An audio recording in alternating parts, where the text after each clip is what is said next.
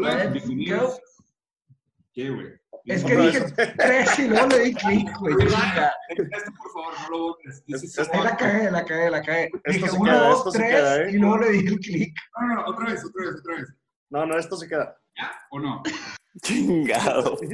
Just go, man, just go, we're live. Ok, we're doing it live. We're doing live. Claro. Ya está. ¿Listo? ¿Ya? Let's go.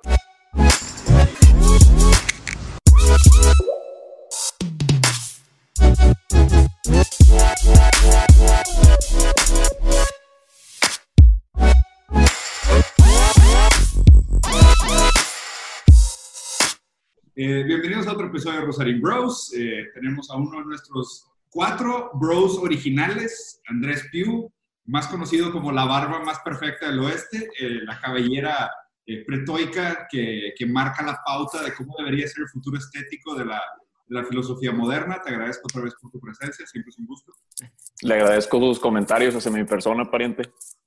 Bienvenido, Andrés. Welcome back. Welcome Sí, home. de, hecho, de hecho, justo, o sea, estaba platicando con Andrés, teníamos pendiente ya un programa de hace rato, güey, antes de que el mundo se fuera a la mierda. Habíamos platicado con Andrés de hacer eh, un especial sobre el tema de la legalización de la droga, que es un tema sumamente importante, que tiene muchas repercusiones, que bajo esta premisa, y de hecho, si no lo han visto, Andrés tiene unos videos increíbles en su canal, muy, muy explicados sobre el tema, bajo, esta premisa de que si permitimos que el gobierno haga las cosas como está haciendo con la legalización de la droga, prácticamente lo que están promoviendo es un mercado para las grandes empresas y no para los pequeños empresarios. Y esto representa una problemática sumamente complicada.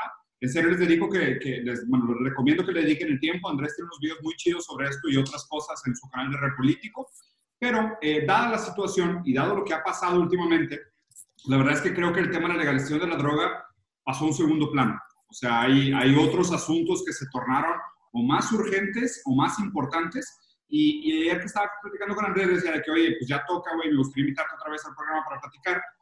Y le dije que, ¿qué tema te gustaría?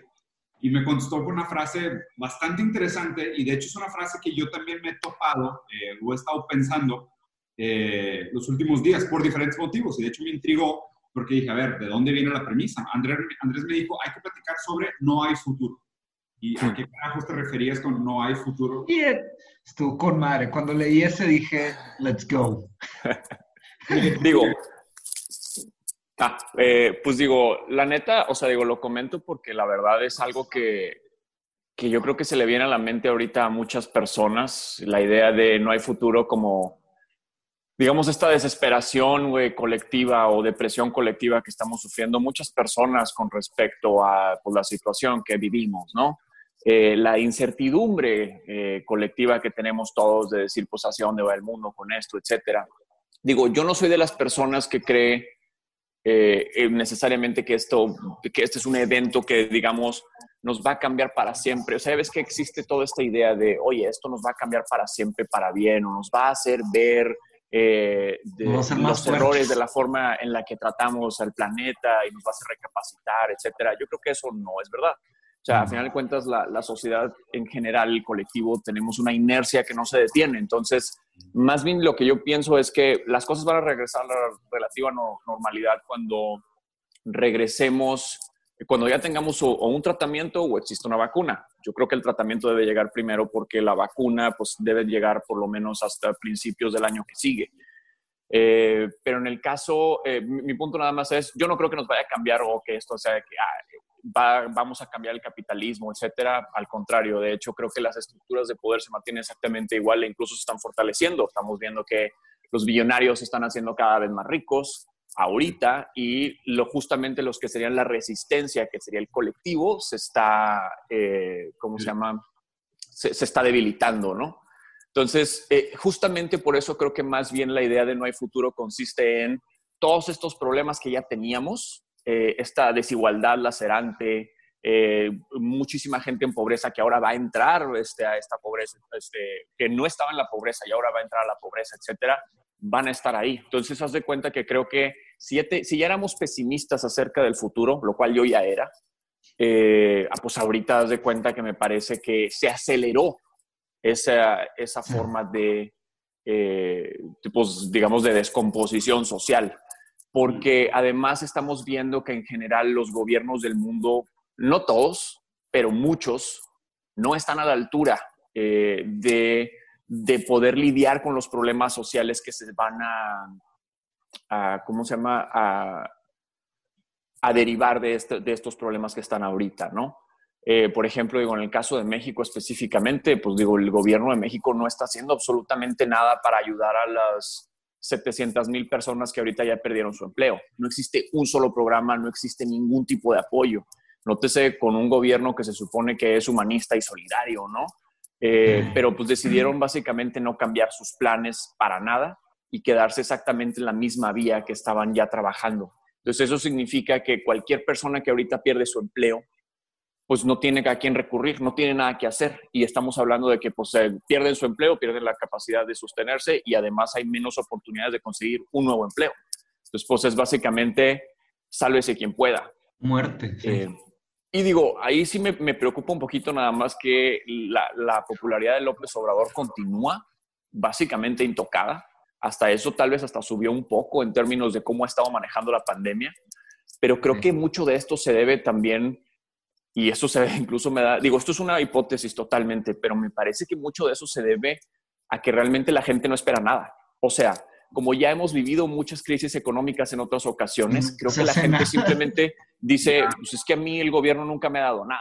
Me explico, yo no espero, o yo, o yo no pienso que tengo derecho a un seguro de desempleo, eh, a una especie de ayuda este, por, por razón de la pandemia. No hay nada. Entonces, si no reciben nada, es básicamente un, pues es igual que siempre. No debe ser demasiado problema que cada quien se rasque con sus propias uñas, ¿no? Eh, y pues ya os digo, básicamente, digo, la idea de no hay futuro en general es algo muy amplio, o sea, es algo muy amplio y resulta incluso gracioso, ¿no? La, la palabra, o más bien la, la, frase, pero, pero creo que encierra un chorro de cosas, o sea, realmente ahorita estamos viendo los próximos 3, 4 años de algo verdaderamente sombrío, ¿no? Sí, completamente de acuerdo. La verdad es que creo que la, la, los índices a nivel global no están reflejando exactamente lo que está pasando en la Tierra, ¿sabes? O sea, si te metes a ver el Dow Jones y el Nasdaq y todo eso, o sea, hasta de todas formas se ven que están de cierta manera steady, pero luego te pones a ver el nivel de desempleo, te pones a ver las consecuencias de eso y te pones a ver cuándo se va a arreglar eso, no se ve, o sea, no, no, hay visión de, o sea, lo que hemos platicado también es de cómo está la crisis de producción, o sea, la crisis de oferta, y luego la, viene la crisis de demanda. O sea, tú, tú puedes obligar a Volkswagen a hacer 100 mil carros, 200 mil carros, pero no puedes obligar a que la gente salga a comprar carros. O sea, igual con todo. Entonces, la verdad es que es, es realmente asustador.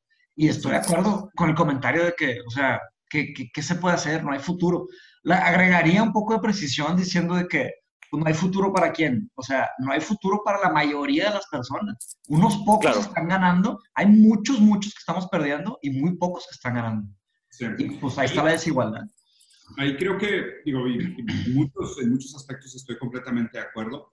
O sea, primero lo que comenta Mateos de esta desconexión absurda entre lo que representa el mercado bursátil, el mercado financiero y lo que representa la realidad de la economía. O sea, ¿cómo puede ser que eh, Estados Unidos, por ejemplo, creo que está en 39 millones de personas que file for uh, unemployment? Sí. O sea, 39 millones de personas a ver se declararon que están desempleados, ¿no?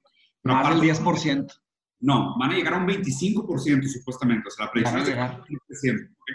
Y luego no solo eso, sino que dicen que de esos casi 40 millones de empleos, solo 20 millones van a regresar. Los otros 20 millones se van a sustituir por automatización, por eficiencia de, de trabajos, por delegación. Lo que ya venía, básicamente. Lo que ya venía, lo que tú dijiste. O sea, yo tampoco creo que esto sea un parteaguas en la humanidad. Simplemente fue un evento que aceleró muchas de las problemáticas que ya estaban establecidas desde antes. La desigualdad, la automatización, la deshumanización, el individualismo, el, ¿sabes? el, el establecimiento de una nueva oligarquía a través de los billonarios. Nacionalismo ya venía y obviamente se, se, se aceleró. Cuenta que le metimos un turbo, güey, con, con, la pandemia. Ese es, ese es un tema. Por otro lado, y, y de hecho, pero más bien, voy a cerrar con, con, ese punto porque me gustaría que ahí Andrés lo comentara. Algo que ah, okay. ah, okay, después de este voy a hacer uno más, que es el que me gustaría escuchar tu comentario. Pero ahorita comentaste algo interesante sobre esta idea de la inercia que, tiene, que tenemos nosotros como humanidad y lo difícil que es romper esa inercia. Y justo por coincidencia, he estado leyendo a uno de nuestros tíos barbones favoritos, pero no de, no de, no de Mauri, Karl Marx. No solo, no solo por el lado comunista, no, no va para nada por ahí el comentario, va por el lado del materialismo dialéctico. Aquí lo tengo, güey. A ver. Eh, hermoso, cabrón. Aquí está, güey. Hermoso barbón favorito, traidor, que le puso el cuerno a su esposa con su muchacha y tuvo un hijo ilegítimo. Era un burgués mantenido que nunca trabajó un puto día en su vida. Se murió de una enfermedad rara porque no tenía dinero para pagar sus medicinas. Pero él se dio cuenta de algo muy importante. Sí, No agregó mucho, agregó mucho comunismo. Estoy hablando del materialismo dialéctico. ¿Qué es el materialismo dialéctico? La idea anterior a Marx era el- la dialéctica idealista de Hegel, que es la idea de las ideas le dan forma al mundo. Nosotros pensamos cosas, nosotros cambiamos de idea a través de la interacción, del lenguaje, de la conciencia, ta, ta, ta, y estas ideas le dan forma al mundo. Y Marx dijo, casi, pero al revés. El mundo material es el que le da forma a las ideas. Y de hecho, a grandes rasgos, esto habla, Andrés, de lo que tú comentaste ahorita, de esta inercia. Como decir, pues, güey, si nosotros, por ejemplo, ayer estoy leyendo a Yanis Varoufakis sobre la historia de la economía y explica, en el primer capítulo empieza como Yuval Yahari, güey, el tema de desastres. ¿no? Empieza diciendo, Bueno, sí. la, la economía nació con la agricultura. O sea, lo que pasó fue, nosotros empezamos de que, oye, güey, pues vamos a ser sedentarios, güey, vamos a plantar aquí para no estar pelándola encontrando comida. Y la primera vez que se hizo una plantación que sobró un poquito de trigo, tuvieron que decir, ah, cabrón, ¿cómo organizamos esta sobra productiva del trigo? Pues necesitamos ponerla en algún lugar y guardarla para, para después. Ok, pero ¿a quién le pertenece? Ok, Entonces necesitamos un organismo que regule el cumplimiento de los contratos sociales. Entonces empezó a formar el Estado. El Estado es el que se asegurara de que se cumplieran los contratos sociales entre la gente. ¿ok? Pero luego necesitaban a alguien que le diera poder al Estado.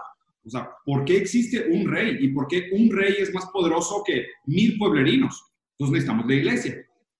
Porque la iglesia fue la que le dio fuerza al Estado para que pudiera ejercer su función del cumplimiento y obligación de los contratos sociales para que la gente pudiera trabajar y administrar los excesos de producción.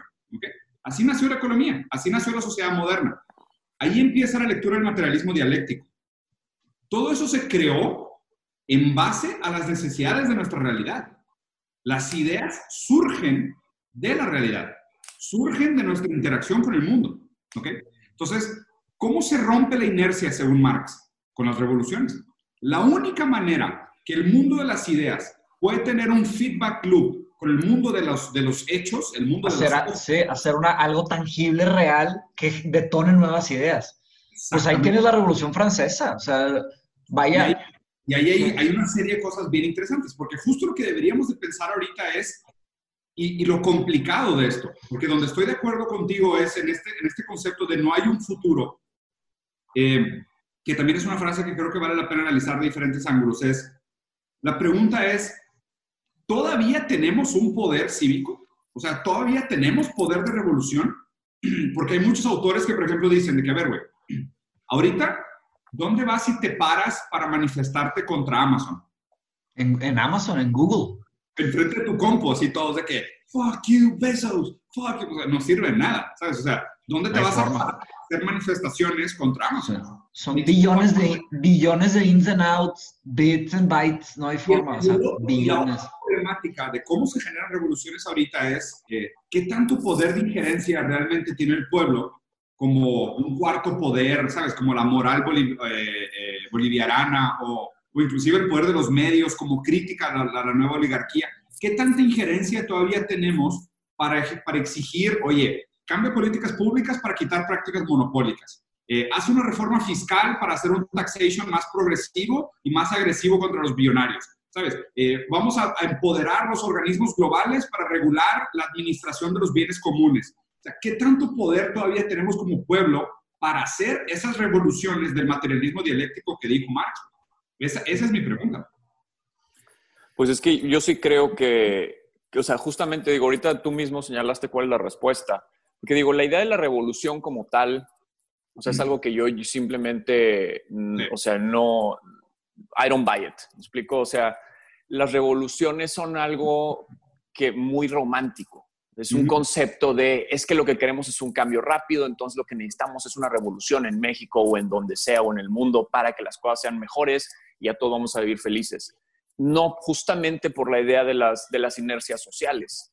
Eh, regresándome a la idea, por ejemplo, de las inercias sociales, refiriéndome a eh, eh, lo que va a pasar después de la pandemia, una vez que haya una, o sea, porque la idea es, oye, es que este es un, este es un earth shattering event, ¿no? O sea, está cómo cambió, digamos, eh, cómo funcionamos y demás, nos hace cuestionar cómo funciona el sistema en base a que nadie se puede detener un solo día, porque la gran mayoría de las personas vive al día, ¿no? Entonces, básicamente cuando le pides a las personas que se queden en su casa es, eh, muéranse de hambre o sálganse a este, arriesgarse, enfermarse. Eh, enfermarse y posiblemente morir, ¿no? Entonces, digamos que nos hace cuestionar todas estas cosas. Sin embargo, una vez que ya exista o un tratamiento o una vacuna, yo creo que la gran mayoría de las cosas van a regresar a ser exactamente iguales. O sea, la gente va a regresar a ir al cine, van a seguir eventos, eventos masivos como conciertos. Si acaso, cuando todavía que no haya vacuna, sino nada más un tratamiento, puede ser que en los aeropuertos eh, te chequen la temperatura, cosas por el estilo, digamos, algunos, algunos este, requisitos extra para tomar un vuelo, ¿no? Tal vez un vuelo con tapabocas, cosas por el estilo. Pero pero eventualmente vamos a regresar a hacer exactamente lo mismo porque de hecho, pues, lo puedes ver también, muchas personas simplemente no están dispuestas a renunciar a lo que ya tenían. Eh, por eso vemos ahorita las eh, protestas en Estados Unidos para siquiera utilizar una máscara, ¿no?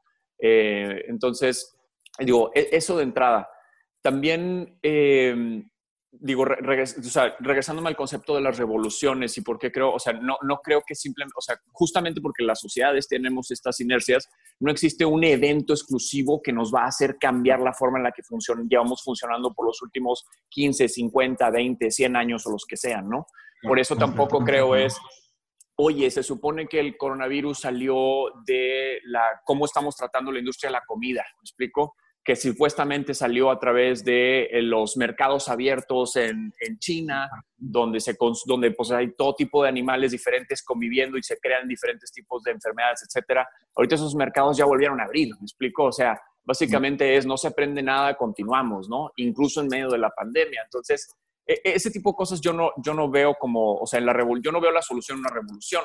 Justamente ahorita que te decía que ya había señalado la respuesta es regresándonos, e incluso es un argumento que tú has hecho también con respecto al cambio climático, es decir, las, acciones individuales no tienen un, no tienen una, eh, no tienen un efecto sobre, sobre un problema sistémico. Entonces, ¿a qué me refiero con eso? Pues justamente entonces lo que tienes que hacer son soluciones de política pública.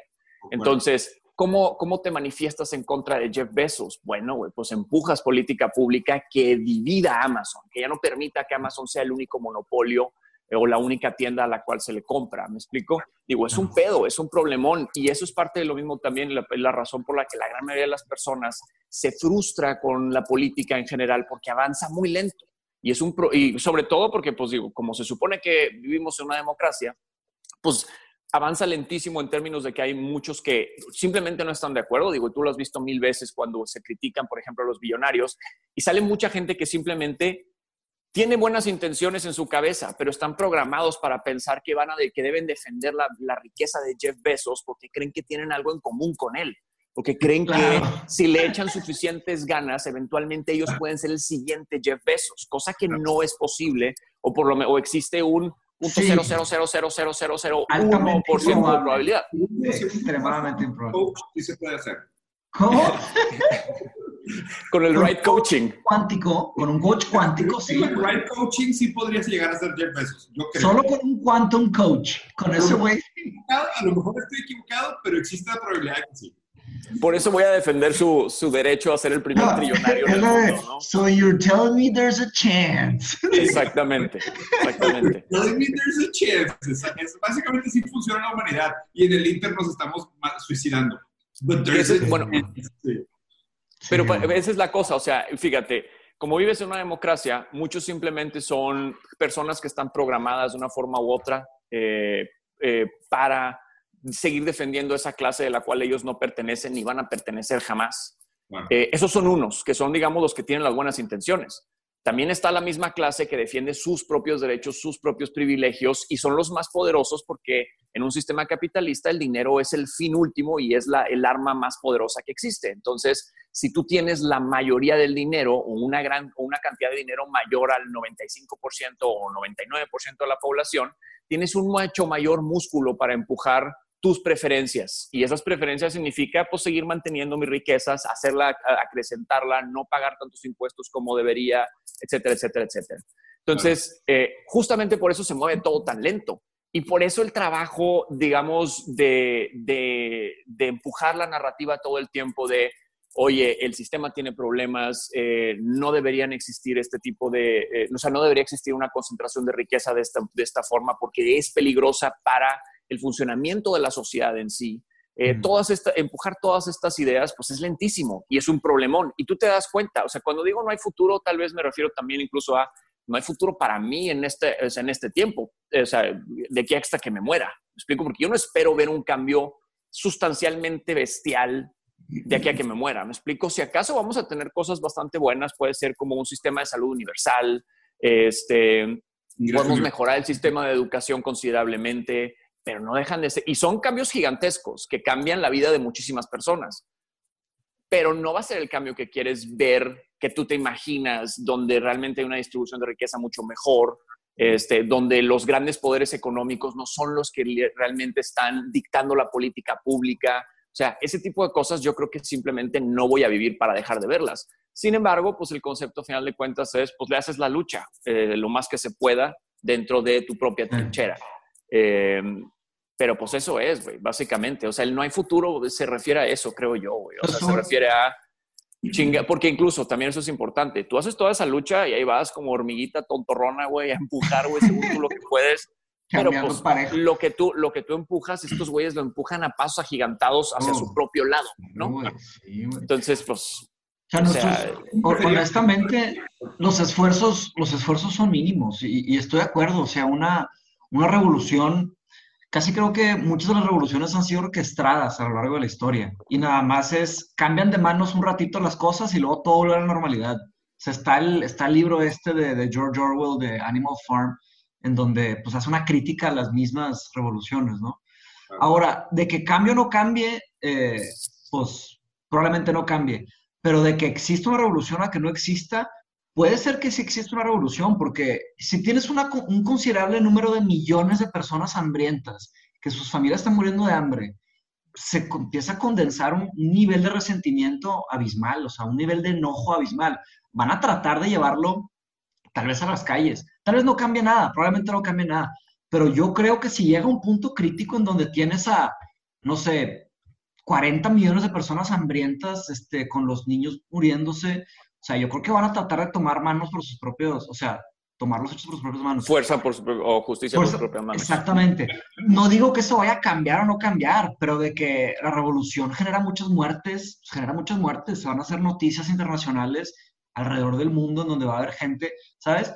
Y luego yo creo que, pues mira, eh, yo sé que es algo que es difícil de, de plantear, porque no hay nada que obligue a los billonarios a que tomen acción por el bien de, la humanidad, ¿no? Por el bien del mundo. O sea, si tú agarras a el dinero de Jeff Bezos, más el dinero de Warren Buffett, más el dinero de Bill Gates, tienen ahí una cantidad de billones que con la zurda, si mueven esos billones, pueden salvar billones de vidas, o sea, millones de vidas, ¿verdad? Eh, pero no tenemos cómo obligarlos.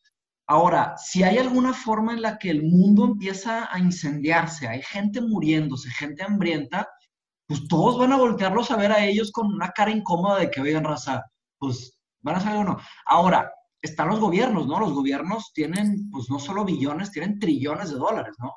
Entonces ahí es cuando también se pone... Depende del gobierno, ¿verdad? Depende del gobierno. Depende del gobierno. Depende del gobierno, millones de dólares, billones de dólares o trillones. O sea, ahí tienes los presupuestos billonarios de Estados Unidos para las, para las, las, las guerras, ¿no? Entonces, si sucede algún tipo de caos global, imagínense una revolución global. O sea, te, quería preguntar. ¿qué, harían, ¿Qué harían los gobiernos? ¿Sabes? O sea, se pondría una situación bien incómoda, ¿no? Dos preguntas. Primero el comentario. Ahorita si agarramos todo el dinero que existe en el mundo, le quitamos todo el dinero a toda la población del mundo, los dejamos a todos en cero, los ponemos en una cuenta de banco y lo dividimos de manera igual entre todos los habitantes de la Tierra, nos tocaría a todo el mundo 32 mil dólares. ¿Habían escuchado ese dato? No, pero está muy bueno. Sí. O sea, tú agarras toda la lana del mundo, o sea, las fortunas de Jeff Bezos y los centavos de los africanos que, que hacen trading con, con piedritas, agarras toda esa lana, la concentras en una cuenta con blockchain y después dices dividir entre 7.8 billones y se lo mandas a todos los habitantes de la Tierra, a todo el mundo le tocan 32 mil dólares. Claro, claro que es, o sea, es, es un, ok, o sea, hay, que- hay complicaciones abismales para, para ese comentario. es que no resuelve nada.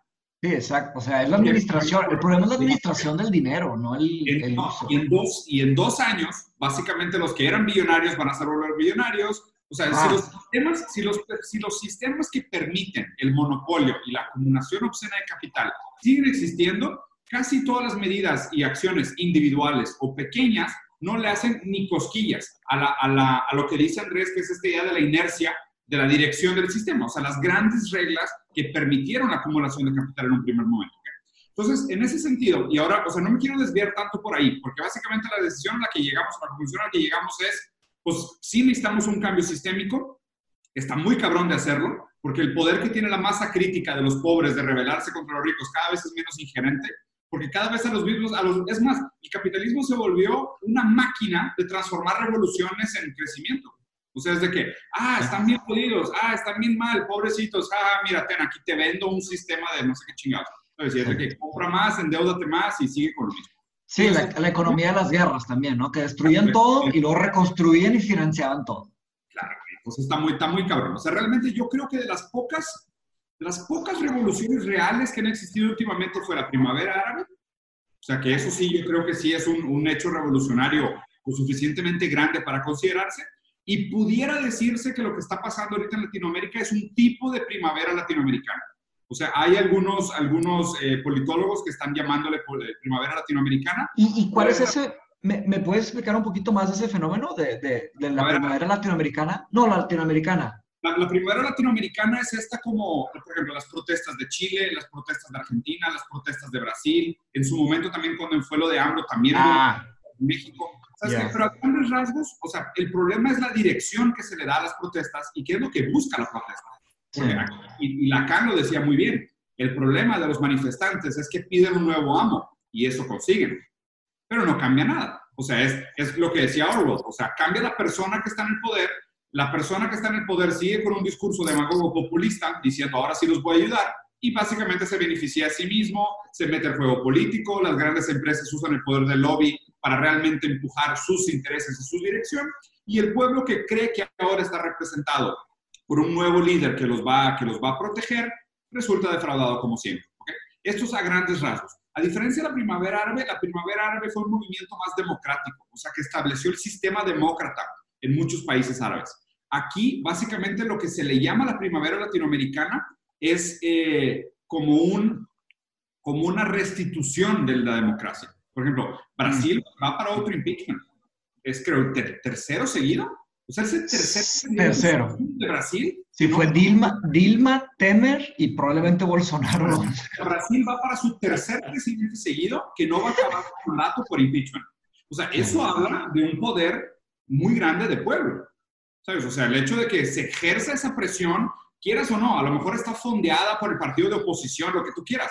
Pero el peor es que también esto habla de, o sea, ya se turnaron los dos lados tres veces la pelota y se Sí. meten el pie. Ya no se dejan legislar, cabrón. O sea, esto también, esto también es bien interesante en el análisis de a dónde apuntan los modelos políticos representativos.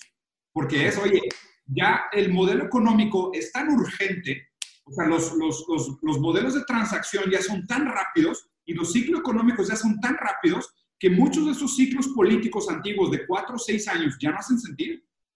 O sea, obviamente hacen sentido desde toda la teoría política y cómo funciona la democracia, que hace un verbo de sentido. Las cosas toman tiempo, cabrón, en democracia, porque hay que juntarnos, hay que deliberar, hay que decidir la mejor opción, hay que estudiar. Pero el peor es que la economía y la presión que ejerce la fuerza económica ya es tan grande que sale más barato decir, no, no, no, no, no, métele el pie a este cabrón, sácalo, güey, y vamos a meterle lana para meter al nuestro. Y luego cuando ponemos al nuestro, el otro bando dice, no, no, no, no, no, métele el pie, sácalo, güey, gástate todo el dinero con fake news y métele noticias y métele el pie, sácalo para meter el nuestro. O sea, y aquí de nuevo, el, el gran dilema de nuestra generación es capitalismo contra democracia. O sea, es las velocidades son muy distintas, el, el, el objetivo al que apuntan son muy distintos, los mecanismos están muy correlacionados. O sea, obviamente no puedes hacer política si no tienes dinero, porque no puedes hacer campaña no puedes tener eh, awareness, no puedes, no puedes ganar títulos y ni siquiera puedes ejercer la política como se debería. La política necesita dinero. El problema es que el dinero no es gratis. El dinero siempre viene con una petición y alguna promesa después. Entonces, ahorita es sumamente difícil decir, las políticas públicas son nuestro mejor aliado para frenar el crecimiento o, el, o la oligarquía que se está estableciendo a través del monopolio capitalista. Y es, pues no, porque realmente el capitalismo es el que está hoy marcando la pauta de la política, completamente. Entonces... Pero es que no vas a, no vas a, o sea, digo, ahí hay muchas cosas, güey, porque no puedes, o sea, ahorita si dices, o sea, claro, el capitalismo es el que marca, marca el camino de todo, porque pues es el sistema rector de absolutamente todo, o sea, es el sistema en el que funcionamos. Pero la realidad es que el capitalismo no se va a ningún lado. O sea, el capitalismo, el punto es, ¿qué capitalismo quieres? Eh, yo creo que, o sea, digo, yo soy honesto, a mí el capitalismo, o sea, digo, pues evidentemente no me encanta y creo que, o sea, me encantaría que existieran sistemas que pudieran, eh, que, que, ahorita fueran, digamos, políticamente rentables para poder hacerle una competencia al capitalismo. Lo que creo más bien, y es ahí donde está uno de los problemas, es que, pues, en general, muchas veces la, la, la forma de, de razonar siempre es que si tú estableces una crítica hacia el capitalismo, la mayoría de la gente, y lo ves en los comentarios, ah, típico comentario socialista o comunista, es de que, güey, pues no, güey, o sea, otra vez nos regresamos a esta idea, güey, blanco y negro de, o sea, vamos a regresarnos a la idea, güey, de la Guerra Fría, del capitalismo contra el comunismo, o sea, es, muy, muy tontorrón. La verdad, más bien es ok, ya sabemos que vivimos en el capitalismo y, todo el, y casi todo el mundo está, está llevado a cabo, o sea, está, digamos, eh, dirigido por el capitalismo, pero no todos los países viven igual. No todos los países tienen los mismos derechos, no todos los países tienen este, la, misma for, el mismo eh, forma de vida. No se vive igual en China que en Suecia, que en México, que en Canadá. ¿Me explico? Entonces, el punto es, ¿hacia dónde quieres ir con ese capitalismo? ¿Qué tanto lo vas a regular? Y, digo, ahí sí yo te diría al revés, o sea, justamente la política pública lo que hace es, eh, ¿cómo se llama?, dirigir ese capitalismo hacia donde debe ir, hacia este, e incluso limitarlo también. En el concepto, por ejemplo, ahorita que dices, eh, digo, Mateo hizo el comentario de, oye, tienes la fortuna de Jeff Bezos, este, Warren Buffett y Bill Gates, pero no tenemos cómo obligarlos a que, a que entreguen algo de su fortuna. Sí, sí se tiene. se llama wealth tax, o sea, les pones una, les pones un impuesto a su riqueza y les quitas un pedacito bastante gordo de riqueza para fondear X, Y o Z cosa que funcione para el resto de la población. Porque, por ejemplo, si hablamos de revoluciones, justamente, ¿cuál es, cuál es el principio o cuáles son los, los principios rectores de esa revolución? Porque eso también depende mucho de la idiosincrasia de la sociedad. Eh, aquí ahorita si sale la gente, y digo, a mí, por ejemplo, me preocupa considerablemente el futuro de México refiriéndome a el siguiente presidente, porque este presidente, la verdad, por lo menos, por lo menos en seguridad pública, yo estoy 90%, 90 seguro de que va a fracasar, porque está haciendo todo mal. Eh, está entregándole, o sea, sigue haciendo... muy objetivo. No, eh, no, es que es, real, La verdad es que no, hay cómo defenderlo, no hay cómo defenderlo, claro. En, seguridad pública está haciendo todo mal. O sea, está, está O sea, hay un 10% de posibilidad de que le vaya bien, aunque haga todo mal. Es que, es que el 10% lo doy porque pues no, tengo, no soy dueño de la verdad absoluta, ¿verdad? O sea, lo, digo, o sea, lo digo en base a mi apreciación personal. Yo estoy 90% seguro dándome el 10% de que pero seguramente tienes mucho Pero tienes mucho conocimiento político. O sea, si tienes un punto de vista educado. O sea, sí puedes... lo, lo que comento aquí nada más es, o sea, le está entregando muchísimo poder a los militares. Los militares ya tienen demasiado eh, poder. Eh, dicen algunos que la diferencia es que no les está entregando poder político. Digo, a mí eso se me hace una locura porque si les estás entregando tanto presupuesto, evidentemente también va acompañado de poder político, porque además López Obrador se la pasa hablando bien de los militares todo el tiempo. Entonces, eso ha hecho justamente que la aprobación de los militares aumente en los ojos de la población. Entonces, ¿qué es lo que pasa? A mí me preocupa mucho que justamente en base al fracaso en seguridad pública, se empieza a crear una narrativa en la cual se necesita todavía una mano más dura. ¿Por qué? Porque cuando la población en general está aterrada bajo la situación de, inseguridad que tenemos ahorita, las poblaciones en general tienden a volverse más punitivas, tienden a volverse más, eh, más autoritarios. Entonces, eso es el tipo de cosas que, no, que puede llegar a presentarse, por ejemplo, que hoy sabes que eh, el siguiente presidente puede, o el siguiente candidato presidencial puede emanar del ejército. ¿Me explico? Ese tipo de cosas donde, y la gente lo acepte, la gente lo quiera, porque, digo, pasó por ejemplo con Bolsonaro, o sea, el Bolsonaro eso es sumamente autoritario, es sumamente punitivo, habla justamente de que, bueno, que los maten en la calle, ni modo. O sea, ese tipo de, de retórica, que realmente es una retórica incendiaria, que, lo único que hace es causar más daño y que no va a funcionar para efectos de conseguir la paz pública, es a donde creo que puede llevar, llegar a llevarse eh, la sí, Nada más, nada más sobre el tema de taxing the wealth, o sea, para ser más preciso con mi comentario, o sea, fue injusto decir, no los podemos obligar. Yo me refería a, libre albedrío, o sea, no hay forma de intervenir en que ellos donen ese dinero. A lo que dices de taxing, de, de taxing the wealth, o sea, es algo sumamente improbable, porque pues ellos son los que tienen los lobbies, me explico. O sea, ellos son dueños del, vaya, te aseguro que el Congreso y todo el poder que tienen entre esos tres, es muy, muy poco probable, casi imposible, que lleguemos a quitarles un chunk. A eso me refiero. pero, no quiero desviar, pero no quiero desviar el asunto. O sea, continuando con este tema. Y, y, y, este tema del autoritarismo es una gran realidad. O sea, en muchos países que les fue bien con el coronavirus, o sea, el tema que están estable, más o menos estable, pues ahí tienes el caso de Corea del Sur, que todos lo estudiamos, ¿no? Que fue que ellos, eh, o sea, fueron súper autoritarios, usaron mucha tecnología, hicieron, claro, es otro tipo de país, otro tipo de, de, número de, habitantes, otro tipo de tamaño, pero ahí tienes otros casos, no solo Corea del Sur, pero en donde el autoritarismo, esas intervenciones fueron exitosas. Y lo que me preocupa de esto es que las ideas no respetan fronteras, las ideas se, se pasan. Entonces las personas van a tratar de aplicar ideas autoritaristas, este, formas de esquemas tal vez militares, tal vez así muy rígidos, y lo empiezan a aplicar por muchos lados. Y otra vez, o sea, derechos humanos para abajo, derecho a la privacidad para abajo, todo, o sea, libertades para abajo y... Digo, ahorita ya la, la, población mexicana ya es considerablemente conservadora y autoritaria. O sea, si vemos todas las encuestas con respecto a a los diferentes derechos que pueden existir. O sea, legalización de drogas, la, la, gente no quiere ni legalizar la marihuana, olvídate la cocaína, la heroína, lo que sea. Ya no avanzó ese tema, está avanzando, ¿no? Eh, está detenido ahorita justamente por el coronavirus. Eh, y, le, tienen, tienen, digamos, hasta, hasta diciembre de este, de este año. Pero... Uno de los pedos del coronavirus es que es the perfect scapegoat. Nada, o sea, es la excusa perfecta para hacer lo que uno quiera. Oye, yo quería hacer tal cosa. No, espérate. Ah, coronavirus. Ah, bueno, entonces ahora sí lo voy a hacer. Ahora no lo voy a hacer. O sea, ¿sabes? Es la excusa perfecta, güey, para todo. Y, digo, eso es una mamada, porque en el caso de los, de los congresos, pues no, no o sea, el, justamente que un congreso esté funcional es una, es una necesidad vital. O sea, no deberían detenerse. Oigan, eh, ¿vieron tampoco el Poder Judicial. ¿Vieron lo que pasó en las escuelas en, en, Puebla? ¿Cómo estuvo? Que lo de la privatización, que, que, que tomaron las ¿Cómo estuvo eso? ¿Ustedes lo leyeron? No, no las tomó. Hizo una propuesta de ley, ¿no?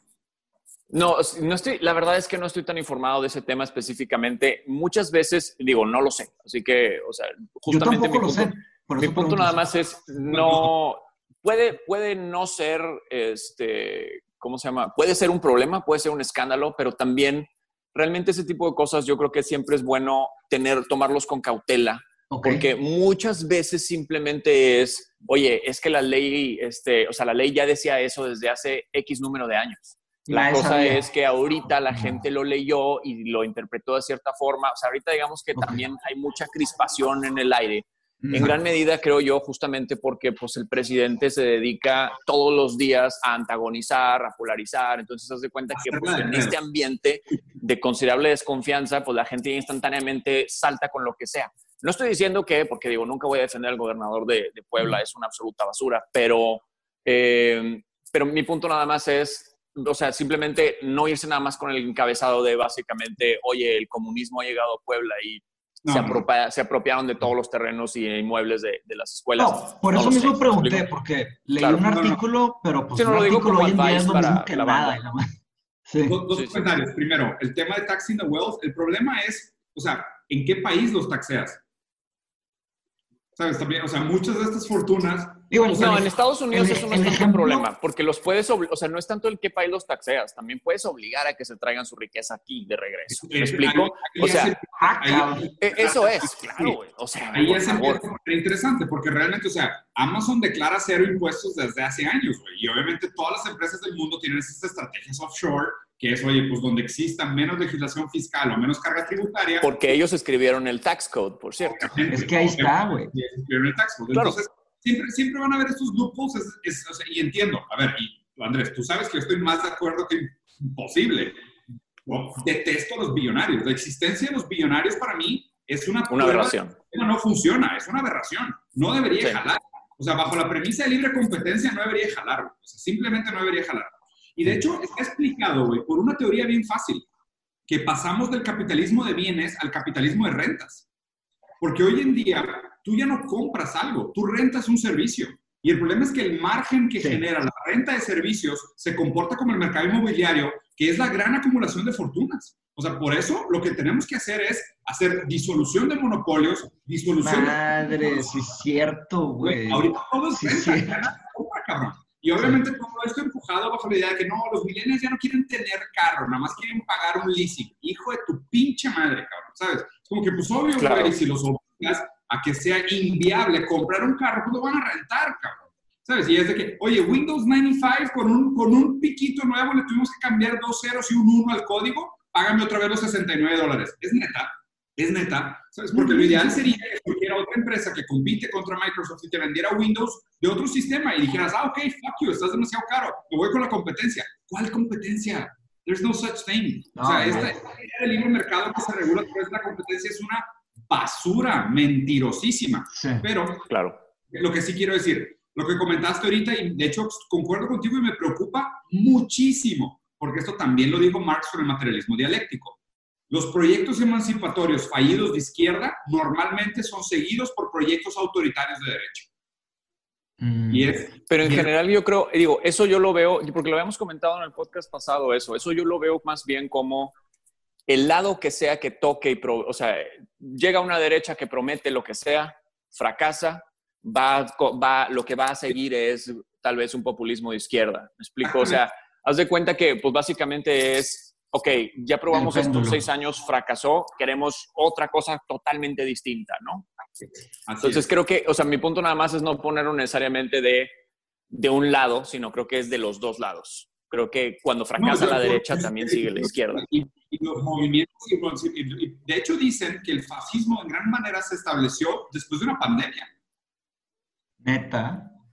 Así o sea, hay un hecho histórico de una pues pandemia de salud pública y después se estableció el, fascismo en, Alemania. Y, a lo que comentaba Mateus, obviamente, ¿no? Es extraño platicar del tema porque ahorita tenemos a los gobiernos autoritarios como el mejor y el peor ejemplo de manejo de pandemia. Es raro, porque, o sea, tienes este capitalismo con valores asiáticos que manejó muy bien la pandemia, usó el autoritarismo para imponer reglas y violar, eh, digamos que, derechos individuales para establecer todos estos softwares, el, el, scanning, o sea, todo lo que hizo China, lo que hizo Corea, pero por otro lado, ve lo que hizo, lo que hizo Estados Unidos y lo que hizo Brasil. Fue una catástrofe. O sea, pero ellos se quedaron en el discurso demagogo anticientífico más populista, donde yo creo que los gobiernos de derecha autoritarios que operaron bien son los gobiernos que son autoritarios, pero no necesariamente son tan complacientes o juegan tanto el juego del discurso público populista. Y los que la cagaron horrible fueron los de derecha populista, o sea, Trump y Bolsonaro y del otro lado del mundo los que tienen valores asiáticos dijeron, me vale madre, esto es lo correcto y te chingas. Es que creo que hay muchas cosas. Lo primero ahí con respecto a este... ¿Cómo, perdón? No, no, no, dale, dale, ah. eh, con respecto a eso, por ejemplo, de estos sistemas que funcionan mejor, tal vez un sistema más autoritario, digo, tiene sentido desde el punto de vista de, pues, evidentemente una granja de hormigas donde hay una sola cabeza y todos hacen exactamente lo mismo son lo más efectivo posible, ¿no? Eh, también, por ejemplo, una colmena de abejas, o sea, todos trabajando simplemente al unísono para un solo, este, eh, para un solo objetivo, pues funciona también perfectamente, ¿me explico? Eh, porque no, justamente porque pues, no se presenta este concepto de, la libre, del libre albedrío, de la voluntad o de la democracia, donde hay personas que cuestionan los métodos que se están utilizando. Entonces, o sea, evidentemente se hace, digamos, atractiva esta idea de eh, los sistemas autoritarios para poder lidiar con esta clase de problemas eh, colectivos o masivos. Son más eficientes. Pero pues la neta es que, o sea, ok, ya acabamos con la pandemia, fuimos bien efectivos y ahora nos quedamos con este sistema para siempre. Sí, ¿Me explico? o, sea, o sea, te sale, te sale mil veces más caro el, el, concepto de, de, de, poder, de poder lidiar con eso. En el caso de Estados Unidos específicamente, o sea, el desastre consiste también justamente porque la gran mayoría de las soluciones económicas que se le intentaron dar a la pandemia fueron afectadas por el gran capital. O sea, fue básicamente, se repitieron estas, estas mismas ideas que se hicieron en la, en la eh, crisis del 2008, donde se le entregaron cantidades gigantescas de dinero a, lo, a las grandes corporaciones para mantenerse a flote, ¿no? Y le entregaron una cantidad muy pequeña de dinero a la población. O sea, literalmente era de que un pago de 1.200 dólares a todas las personas y se acabó. Estamos hablando del, del gobierno y más rico de, y del país más rico del mundo. O sea, realmente esos cabrones pudieron haber hecho muchísimo más por su población para poder mantener a flote, este, porque tienen el dinero, tienen los recursos, tienen todo. ¿Me explico? O sea, realmente Estados Unidos es probablemente el peor de los ejemplos en términos de eh, cómo los poderes económicos tienen, digamos, esta, este, eh, este absoluto control sobre cómo se lleva a cabo todo eso. Eh, ahora, regresándonos, y me gustaría, porque digo, eso la verdad es algo que siempre hay que hacer, eh, abonar al, al, desprecio justificado de, de la clase billonaria. Eh, me gustaría varias, o sea, señalar varias cosas. Primero, nuestra clase billonaria, la mexicana, es especialmente deleznable. O sea, no, no, no solamente, o sea, porque en el caso, por ejemplo, de los billonarios de Estados Unidos, entiéndase Jeff Bezos, entiéndase Elon Musk, entiéndase Bill Gates, eh, pues digo, por una forma u otra no dejan de ser cabrones, digo, yo de nuevo, pues ya sabes, no voy a defender a los billonarios, pero no dejan de ser genios, no dejan de ser cabrones que empezaron un negocio desde cero, que crearon una propiedad intelectual este, muy bañada, eh, en el caso, pues digo, Tesla, Microsoft, básicamente cambió el mundo. O sea, cosas que verdaderamente, en teoría, ameritan el éxito que tienen, ¿no? En el caso de los, de los billonarios mexicanos, los cuatro hombres más ricos de México son una verdadera desgracia. Eh, por ejemplo, eh, los, cuatro hombres de México, los cuatro hombres más ricos de México son Carlos Slim, Ricardo Salinas Pliego, Germán Larrea y Alberto Balleres. Me falta hacer esos stickers. cabrones. Esos puro tipejo, puro tipejo. Bueno, ¿cómo? ¿Cómo, perdón? Puro, puro, puro tipejo, digo, están absolutamente bueno. ligados a la corrupción con el Estado y, o sea, es una basura realmente ese, esas cuatro personas. Estos cuatro cabrones no inventaron nada, no hicieron nada. ¿Qué fue nada. lo que pasó? ¿Cómo es que ellos entraron a la lista de Forbes? ¿Cómo es que ellos se volvieron de los hombres más ricos del mundo y los, y los cuatro hombres más ricos de México? Ellos se hicieron los hombres más ricos de México en el sexenio de Carlos Salinas de Gortari. Carlos Salinas de Gortari, los cuatro. los cuatro, los cuatro, al mismo tiempo. O sea, los cuatro en ese sexenio. ¿Por qué se hicieron los hombres más ricos de México? Porque literalmente Carlos Salinas de Gortari tomó bienes públicos y se los entregó para que ellos fueran los dueños de estos bienes públicos a manos privadas. A Carlos, a Carlos Slim le entregó Telmex, a Ricardo Salinas Pliego le entregó TV Azteca y nótese, TV Azteca lo compró aparte con un préstamo que le dio el hermano del, del, del presidente en ese entonces, Raúl Salinas de Gortari. Mm. Y Germán Larrea y Alberto Balleres, los dos han recibido muchísimas concesiones mineras. Es decir, ahí te van estas minas y tú explótalas y pues empiezas a vender lo que sale de estas minas. Estamos hablando de personas que no son genios de negocios, no son genios espe espectaculares que crearon nuevas industrias. Y a diferencia de Estados Unidos, por lo menos, tú te fijas que por lo menos sí existe una movilidad social en términos de que hay gente que sí puede llegar a ser billonario si se le ocurre la siguiente gran idea. O sea, en el caso de Mark Zuckerberg, es un millonario, es un billonario relativamente nuevo. ¿Me explico? O sea, él inventó Facebook, o bueno, se lo robó, pero de ahí salió todo este pedo. Sí, claro que ya estaba en Harvard y ya era familia judía, sí. o sea, ya tenía... O sea, pero, pero, pero de todas formas, o sea, de todo, digo, ahí está Elon Musk con PayPal y luego Tesla y SpaceX, etcétera. Sí, o sea, mi punto es, hay, una, hay una movilidad social a, que, eh, que, viene a través de la creación de unas nuevas ideas. En el caso de la, de la, de la riqueza de los billonarios mexicanos, no. O sea, es literalmente una riqueza porque te regalaron concesiones del gobierno. ¿Me explico? O sea, literalmente obtuviste toda esa riqueza a través de obtener la riqueza a través del gobierno. Y nótese, aquí no hay una movilidad social. Aquí los cuatro hombres más ricos de México siguen siendo exactamente los mismos desde 1996 hasta el día de hoy. Entonces, eso para empezar es un problema gigantesco. Pero, hay, hay muchos, hay muchos más. digo, hay un poquito más de billonarios. Hay una página. Ah, no, sí, sí. Sí, sí, sí. sí. Yo te estoy hablando de, digamos, de estos cuatro principales. Eh, eh, específicamente de ellos, porque digo, la quinta es una mujer que se, que se pide Aramburu Zavala, etcétera. O sea, digo, hay, una herramienta que les recomiendo mucho ahí en Forbes, nada más hay que dar unos, un par de clics que te enseña un mapa y una línea de tiempo. Entonces tú puedes ver cuántos billonarios había en cada país a través del tiempo. Y es impresionante lo que pasa en China, por ejemplo, y en México cambian, aumentan poquitos. O sea, es muy poco el, el, cambio de, de billonarios. ahorita los encuentros se los comparto. Pero bueno, súper La mayoría van, a estar siempre ligados a concesiones del gobierno y de bienes públicos. Y ese es verdaderamente un bueno, Y la lista se disparó en el sexenio de Carlos Salinas de Gortari.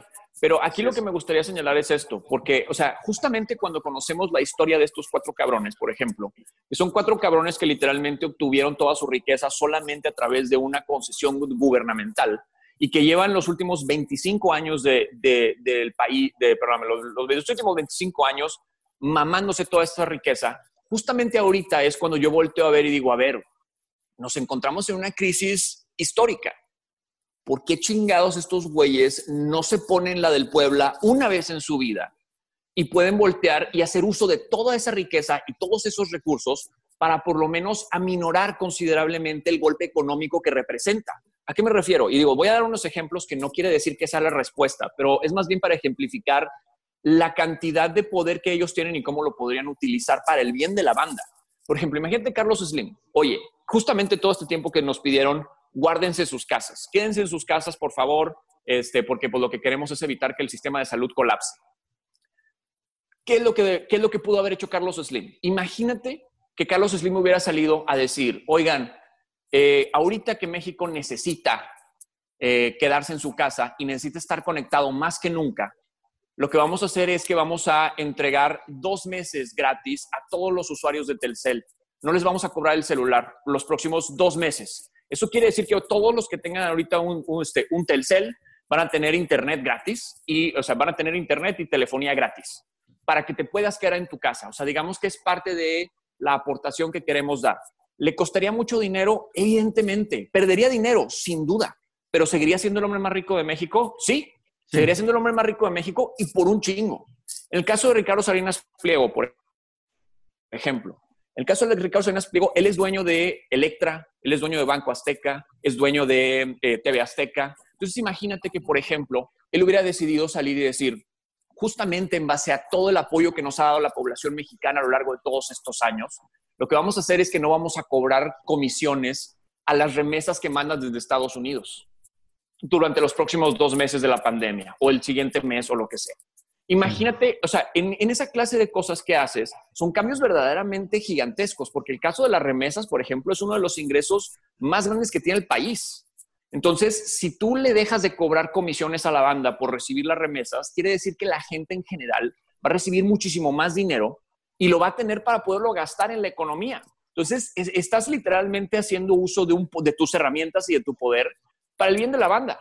Y además, lo peor de todo es que te sirve de PR. O sea, si ah, tú haces eso, la cosa sería de que no mames, qué hombre tan generoso. qué hombre tan generoso que se puso la del Puebla cuando su favor. necesitábamos. Horrible, horrible. Y Salinas, o sea, qué horrible que estemos llegando a estos puntos donde las soluciones suenan como limosnas. No, no, no, pero ese es el punto. O sea, digo, yo soy el primero en decirte, güey, o sea, nada de esto, o sea, todo esto es filantropía. Nada de esto sustituye la, la, cambio eh, la, responsabilidad del Estado, no solamente de encargarse de estas cosas, sino también de poner esos, de poner esos impuestos.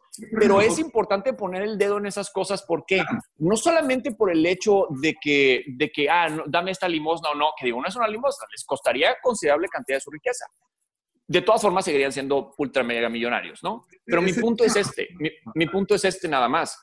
El, señalarlo también pone el dedo, digamos, en, mira estos cabrones, todo lo que podrían hacer, mira todo lo que se han estado mamando todos estos años. Y, el poder que tienen, y que se ha permitido a lo largo del tiempo. O sea, son, no lo digo, no lo digo incómodas. ¿Y por qué no lo hacen? O sea, ¿por qué no lo hacen? O sea, es más el señalarlo, porque evidentemente no lo van a hacer y no lo digo de... Y nadie los puede obligar.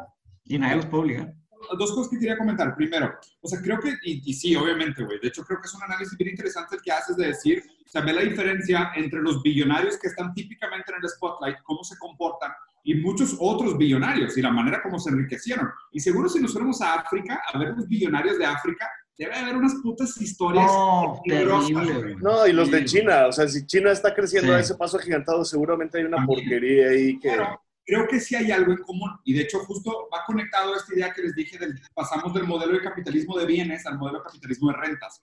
Y se trata de otro, de otro elemento importante que es la gran, el gran límite del, del, modelo capital, es eh, la apropiación de los bienes comunes. Básicamente hay dos premisas que guían de alguna manera el capitalismo en términos de, de, de ese sentido. Es primero, aquello que no tiene, que no está apropiado por alguien, puede ser apropiado por otra persona. Y el otro es aquello que no está prohibido, de alguna manera está permitido. O sea, obviamente tiene todas las limitaciones de las legislaciones y demás. Pero esto está ahorita en jaque y es súper evidente desde la conexión que hizo, que hizo Andrés, por ejemplo, las minas. Si el gobierno te da el derecho de, explotar las minas, tú agarras eso, que es un bien público que le pertenecería al Estado, y tú le sacas un provecho grosero, güey, le sacas todo el profit del mundo. Pero ¿qué tan distinto es, por ejemplo, Zuckerberg que se apropió de nuestros datos personales. O sea, la fortuna de Facebook no es porque todos queríamos estar conectados con nuestras tías. Es una chulada de modelo de negocio porque se la pasa minando data que es nuestra propiedad y ahora está apropiada por Facebook. ¿Me explico? O sea, Amazon, Amazon, la gente cree que es grande por Amazon Retail. No, Amazon Web Services, Amazon Cloud Spaces, o sea, Amazon tiene una pinche rueda enorme de servicios que hace. Amazon Prime, su, Netflix. O sea, tiene que ver con que el capitalismo para continuar creciendo tiene que sacar valor agregado de la apropiación de otros bienes o de bienes futuros, que básicamente así es como funciona la deuda. Pero entonces justo ahorita, ¿por qué Tesla quiere llegar a la Luna? ¿Y por qué Trump estableció un ejército espacial? ¿Y por qué China y Rusia se van a meter a la guerra? ¿Y por qué Estados Unidos está empezando a ver, las bases legales de privatizar la Luna? ¿China y Rusia se van a meter a cuál guerra, dijiste? Se van a meter a la, Luna, establecer una base y después ir a Marte. A la guerra de ir a la Luna, es una guerra. O sea, sí, es una carrera, es un space war. Sí, space race, una carrera. The appropriation of commons. O sea, ese, es gran parte del problema ahorita. Muchas de estas grandes fortunas se hacen así, con apropiación de los bienes comunes. Pero es que también muchas de esas cosas pasan más rápido antes de que la gente se pueda adaptar. Por ejemplo, en el caso de los datos. O sea, los datos incluso se empezaron a hacer una alerta, eh, pues hasta no hace mucho tiempo, hasta hace unos 5 o 6 años, empezaron a hacer una alerta de, ah, cabrón, oye, güey, tus teléfonos siempre te está escuchando, siempre te está viendo, este, siempre sabe dónde estás, sabe quiénes son tus amigos, sabe, sabe cuáles son tus preferencias de todo tipo, tienen todo un, este, un archivo de, este, psicológico de qué te gusta, etcétera, para poderte vender unos tenis, para poderte vender unos lentes y a lo largo del tiempo tal vez hasta manipularte con información política.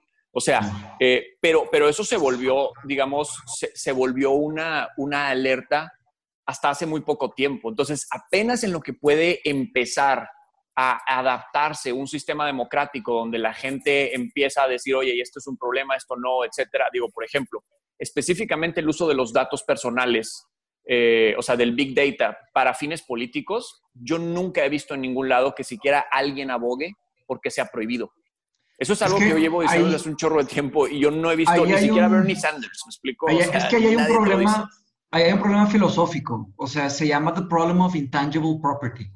Eh, intangible property es diferente que intellectual property, por ejemplo. Intellectual property es propiedad intelectual. intangible property es propiedad intangible, ¿no? ¿Qué significa propiedad intangible? Por ejemplo, si yo muevo mis manos así, aquí, ¿quién es dueño de ese movimiento de manos en ese punto del tiempo y del espacio? En teoría yo, yo soy el que hice eso, las manos son mías. Pero si hay un, hay un software que la cámara detecta motion sensors en la casa de millones de personas, eh, la cámara y el, software que está haciendo eso automáticamente se apropia de esa propiedad intangible. Ahora, se les ocurrió una manera de monetizar eso. O sea, están monetizando cualquier tipo minúsculo de, de, movimiento, de, de, actitud, de behavior, de impulso, de instinto, de emoción, sazonabilidades, están monetizando todo, todo, todo, todo, todo eso. Y no nos damos cuenta que... Pero, es porque es, permitido. Ajá, claro, es completamente permitido. Porque tenemos pero ese es el error. Pero fíjense lo difícil que es. Lo difícil es luchar por el derecho a ser dueño de los movimientos de mi mano. O sea, pero no, pero no se me hace sea, pero no se me hace que tenga que ser tan, tan, ¿cómo se llama? Tan abstracto. o sea, digo, tú eres dueño, tú eres dueño de tu perfil psicológico, ¿me explico? Pero, o sea, de toda la información que pones allá afuera, o deberías más bien. El ejemplo que usé es específicamente abstracto adrede, porque a ese nivel está llegando. Pero, por ejemplo, si manejas de tu casa el súper, es algo mucho más, ¿sabes? O sea, ¿quién es dueño de esa información? Entiendo, entiendo es el tema de las sanguijuelas, ¿no? De cuántos, cuántos puntos de adquisición de datos están sobre nosotros a, lo largo de, los, de, la, de nuestras vidas. Es lo que plantea Mateus. O sea, el problema es que, o sea, cuando tú tratas de hacer una propuesta de, de, de, política pública para regular este tipo de cosas, vamos a suponer, ok, tú no puedes usar mis datos personales para, para enriquecimiento. ¿ok? Esta, esta podría ser una premisa que seguramente está muy mal planteada. Entonces es, pero lo dices que en el ámbito digital o en cualquier ámbito. No, no, en cualquier ámbito. No puedes usar mis datos, o sea, no puedes usar eh, conclusiones sacadas de mis comportamientos y mis actos para después venderlos. Ah, entonces, ¿qué? Entonces, ¿yo no puedo hacer estudios de mercado? O sea, es... Pero no es lo mismo, no es lo mismo. Pero por o sea, sentimiento. Porque, porque es, como, es como también decir, entonces no puedo hacer encuestas. No, por eso, güey. No, no, no, no, es lo, no, es lo, mismo medir. Los estudios de mercado en el sentido de observación. Imagínate ah. que yo un restaurante y observo cómo la gente... Y observas, ya. Pero es diferente porque no está personalizado. Esa es la gran diferencia. No, yo, creo que. Está, estás estudiando cómo se comporta el colectivo. ¿Me explico? Parte pero, no pero no sabes, no sabes cómo se comporta el individuo. O sea, no sabes, ah, a Andrés le gustan estos tenis, Andrés este, es una persona que tiende a X, Y o Z, ¿Sí me explico? Es una gran, gran diferencia. La otra diferencia es la escala. o sea, una cosa digo, con Big Data, la otra diferencia es la escala. O sea, el, el, el, sheer number of scale. Acuérdate que con Big Data las cosas cambian si es de que 100 o 100 millones o 100 billones. O sea, cambian mucho las reglas del juego. Si observas a 20 personas o a 20 billones de personas, ¿sabes? O sea, es como que un tantititito, ¿qué duele más? ¿Que te encajen un cuchillo o que le encajen un cuchillitito a, un billón de personas. O sea, es más difícil meterse a, a, las leyes de eso. El ejemplo que tú pusiste, o sea, de cuenta, entonces dices, no, pues la diferencia es que no es personalizado. Entonces, si yo voy a observar el comportamiento de Andrés en un restaurante, yo no le puedo vender una marca los insights sobre el comportamiento de Andrés. Puedes tratar de que conocí sí, claro, o sea, no debería. estado espiando. Eso es un muy buen punto. O sea, básicamente la distinción es que tú puedes hacer, entonces, permitirías el Big Data continúe pero sin información individual. O sea, es... Sin, información personalizada. Ese es el punto. Porque... Deja un loophole demasiado grande, güey. Porque yo Eso ya no es Big Data. Gente como Andrés se comporta generalmente de esta manera. ¿Ahí sí está bien? Es que sigue, o sea, mira, te lo voy a poner en el ejemplo político, por ejemplo. En el ejemplo político, incluso va, incluso también en el concepto de gente como Andrés. O sea, ¿por qué? Porque lo que terminan haciendo en el ejemplo político es ponerte eh, anuncios de una campaña política en base a tu perfil personal. Oye, a esta persona le interesa la legalización de las drogas, a esta persona le interesa este, las libertades individuales, lo que sea. Vamos a entonces a ponerle específicamente estos anuncios para él. Eh, a, diferencia, por ejemplo, de lo que sería, oye, hicimos encuestas y las encuestas nos dicen que el colectivo prefiere X, Y o Z. Entonces vamos a llevar a cabo nuestra, nuestras propuestas de política en base a las encuestas. Es algo muy distinto, porque en el caso de las, de las encuestas, pues básicamente es, estás disparando con una escopeta al colectivo, a diferencia de, déjame te doy, o sea, un micro-targeting de este cabrón piensa de esta forma, entonces mi forma de persuadirlo es a través de esto, porque yo tengo toda esta información de él. Ese es el punto. Yo creo que es ahí donde está, donde, donde está ese punto fino. O sea, el punto fino tiene que ser, creo yo, siempre en esta idea de, eh, o sea, no puedes tener información personalizada de la banda. Puedes tener, o sea, puedes tener un pulso de hacia dónde se dirige el colectivo en base a eh, ejercicios estadísticos. Eso está bien. Pero nadie ahorita te está diciendo, ¿por qué? Y por, digo, ¿por qué nadie, nadie dice que eso debería ser ilegal? Pues porque todos los políticos se benefician de eso. Todos. O sea, porque justamente les da mucha más efectividad a sus campañas políticas de poder decir, puta, güey, pues ahora yo puedo saber qué, de, qué anuncio político darle a Karen. ¿Me explico? Entonces, ese, es, ese es el punto. Es ahí donde a mí me parece una locura. Y yo creo que, o sea, porque incluso en algún momento yo llegué a dudar, güey, si eso debería ser utilizado también para efectos eh, de marketing, porque son dos cosas muy diferentes. Porque si lo utilizas para efecto político, pues básicamente estás llevando o estás escogiendo quién va a ser el siguiente mandatario. Y entonces estás eh, eh, actuando directamente sobre la democracia, lo cual es un problemón. Sí. Pero en el caso del marketing, pues bueno, puedes verlo un poquito más, eh, digamos, más inocente, porque dices, pues bueno, es para vender unos pinches tenis, ¿me explico? De todas formas, yo creo que incluso el marketing ya no debería ser, porque creo que se, están, se lo están llevando al mame. O sea, e incluso, y lo ves también en la industria de los games. O sea, la industria de los games ahorita ya es así, o sea, es un data dump asqueroso. Y la neta, incluso también base, en base a eso, se empiezan a generar los games, me explico, porque lo que quieres es maximizar las ventas. Entonces, matas incluso también la misma creatividad, ¿no? Es que también, la, te fijas, es un paradigma global, o sea, la forma en la que está hace ciencia ahorita, o sea, ¿te acuerdas el concepto del, del, método científico? Ahorita los, los de Data Science Labs ya ni siquiera tienes que plantear una hipótesis, nada más arrojas una cantidad de datos y haces machine learning para llegar de punto A a punto B y las propias hipótesis, por ejemplo, el próximo big game, el big seller, la compu te lo dice. Oye, haz un juego con A, B y C. Pues lo que hizo Netflix con House of Cards, ¿se acuerdan? Que haz de cuenta que House of Cards fue una fórmula matemática y nos clavamos todos. Me acuerdo que lo vimos, yo, yo, lo vi en personal y luego ya lo dejé de ver después. Pero básicamente fue, agarra de que, de que el, el biggest actor que, que da el mejor return of investment, agarra el tema más, el tema más chido, agarra no sé qué, no sé qué, no sé qué, y, así, y, si es un Frankenstein, y esa es la tristeza que nos estamos, nos estamos enfrentando, o sea, los productos se están transformando en Frankenstein de nuestros propios comportamientos. Y tal vez puedes asociar eso con el tema del, del materialismo dialéctico, ¿no? Porque estamos observando la, la realidad a una escala ultra veloz, ultra detallada, ultra personalizada, y estamos creando conceptos que van a satisfacer esa, esa realidad, ¿sabes? O sea, el, juego que va a vender un chorro, pues ahí tienes Steam. Steam es una máquina de hacer dinero, precisamente por sus data analytics. Está bien pesado eso. Y la neta, o sea, no me, no me sorprendería que eso se esté haciendo también en la industria de los, de los tenis, en la industria de los carros, en la industria de... No, en todo. O sea, digo, ahorita eso ya es básicamente el... Y también en, la, y en la política, ¿cómo aplica eso? Porque, o sea, básicamente hacen esos estudios masivos de Big Data y luego se juntan con el candidato y lo brifean de que la raza está pensando así, están diciendo esto, como también se hacía antes, pero más invasivo, ¿no? En el caso de la política, de hecho, o sea, salió este, este, o sea, pasó, o sea, vino mucho a la, a la, mente del colectivo cuando pasó el problema de Cambridge Analytica con Donald Trump. O sea, que fue este concepto de que esta empresa específica le vendió todos los datos personales de, todos los, este, de todas las personas de Estados Unidos a Donald Trump. Entonces, por eso su campaña pudo haber sido tan efectiva.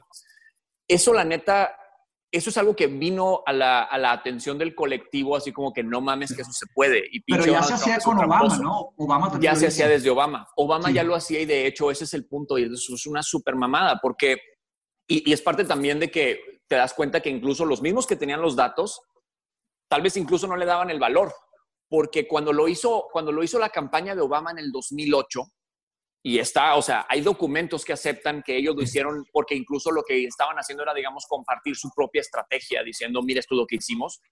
Ellos sacaron todos estos datos de Facebook porque Facebook tenía abiertos esos datos para todo el mundo. Sí, de que Michelle Obama, de que Michelle Obama es un hombre. What? no, me creo. Este... Eso es un tinfoil hat theory, güey. No, pues no mames. Eh, el, punto, el punto es, o sea, Facebook tenía abiertos los datos para, para todo el mundo. Se dieron cuenta que la campaña de Obama le bajó, eh, ¿cómo se llama? Le bajó todos los datos a Facebook. Facebook se dio cuenta y lo que hizo entonces fue cerrarlos. Instantáneamente porque fue que, ay, cabrón, nos acaban de bajar los datos de 300 millones de personas. Digo, bueno, en ese momento eran 300 millones, pero tú que eran 100 millones de, usuarios con, de Facebook. Con un jueguito, ¿no? Con una, encuestita. No, no, no. Lo del juego fue, lo del juego fue, eh, o sea, porque fue el truco que utilizó Cambridge ah, Analytica. ya. En este caso específico era que la base de datos de Facebook ah, estaba abierta. Estaba frágil. Ah, la madre. Entonces. Pero no tenían en mente que alguien lo iba a usar. Pero ese, ese es mi punto. O sea, incluso los mismos dueños de esos datos en ese entonces, que era Facebook, no necesariamente le daban ese valor porque no los tenían protegidos de esa forma. Los protegieron después de que se los bajaron porque era de que la campaña vio y dijo, ah, cabrón, estos son estos open source, pues ah, déjame los bajo. Cuando se dan cuenta fue que qué chingados y ya los cierran. Y ya por eso cuando lo hizo Cambridge Analytica fue un problema para Facebook porque era, oye, cabrón, se supone que los deberías tener protegidos. ¿Me explico? ¿ustedes Pero pues muchísima banda no sabe que el Obama ya lo había hecho. ¿Ustedes vieron el episodio de Dark Mirror de, Dark Mirror, de Black Mirror, mezclé dos series, eh, de, ¿cómo se llama? Smithereens. ¿Sí lo viste, Diego? ¿Tú lo viste, Andrés? Tendrías que escribirlo. ¿Eh? descríbelo para saber si ah, sí. claro, claro. Es de la última temporada, que la neta fueron tres episodios. Creo que dos fueron una basura. En general estuvo mal, obviamente, pero Smithereens tuvo una premisa interesante. Básicamente, eh, exacto, que es como un Twitter slash Facebook. Y, hay un tema, hay un dilema ético de un tema de un asesinato y del tema de la invasión de datos, que si liber... Vaya, no, no quiero quemar el episodio, pero tiene que ver con eso. Básicamente, eh, puta madre, ya no puedo decir lo que iba a decir sin quemar el episodio. Si lo quieren ver, sálganse. Honestamente, madre, madre. Este, me van a llegar death threats a mi casa por haber hecho esto, pero pues ni pedos. Básicamente, al final, logran hablar con Mark Zuckerberg, el que es este, el, equivalente el equivalente, que es el vato de That 70 Shows, este Eric.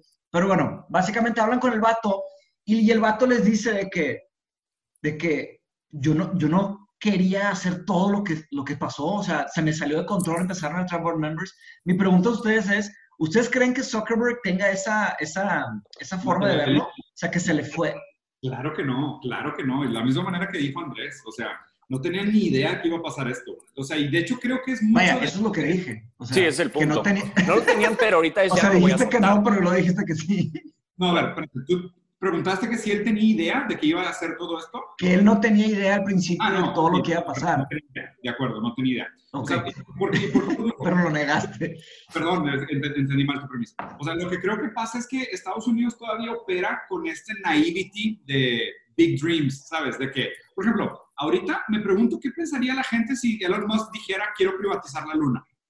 ¿Sabes? O sea, si él dijera, no, sabes que ya, abiertamente. Todo el programa de SpaceX es que si yo llego a la luna primera, si llego a la luna primero, tengo bases legales para declarar un territorio a la luna como Tesla, ¿no? O sea, me pregunto qué pensaría la banda, porque pues digo, ahí detona la idea de, oye, pues entonces que el primero que llegue a la luna se puede declarar dueño de un territorio lunar. Porque, pues digo, es lo que China y Rusia y Estados Unidos de alguna manera quieren hacer. Pero pues, Estados Unidos te contesta instantáneamente, pues ya te ganamos hace 40 años, carnal. pero, no está ya llegamos antes. Ahí están los espejitos, ahí están los espejitos en la luna. Y ahí está la bandera, güey, que ya es blanca, ¿verdad? Pero...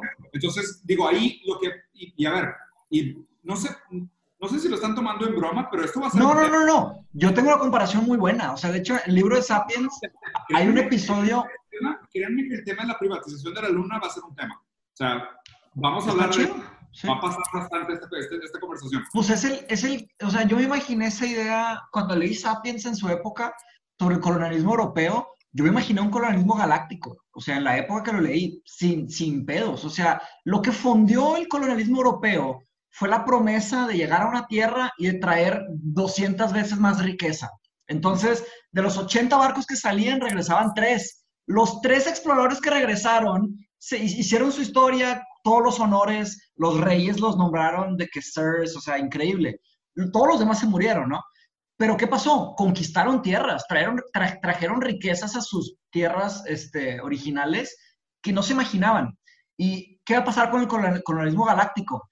A pequeña escala, sí, es la luna, pero luego sigue Marte y luego sigue lo que sigue. Y esa gasolina, y esa gasolina de explorar eso no se lo puedes quitar a la especie. La especie humana tiene ese chip de, gasolina, de ambición, de buscar, de encontrar, de conquistar.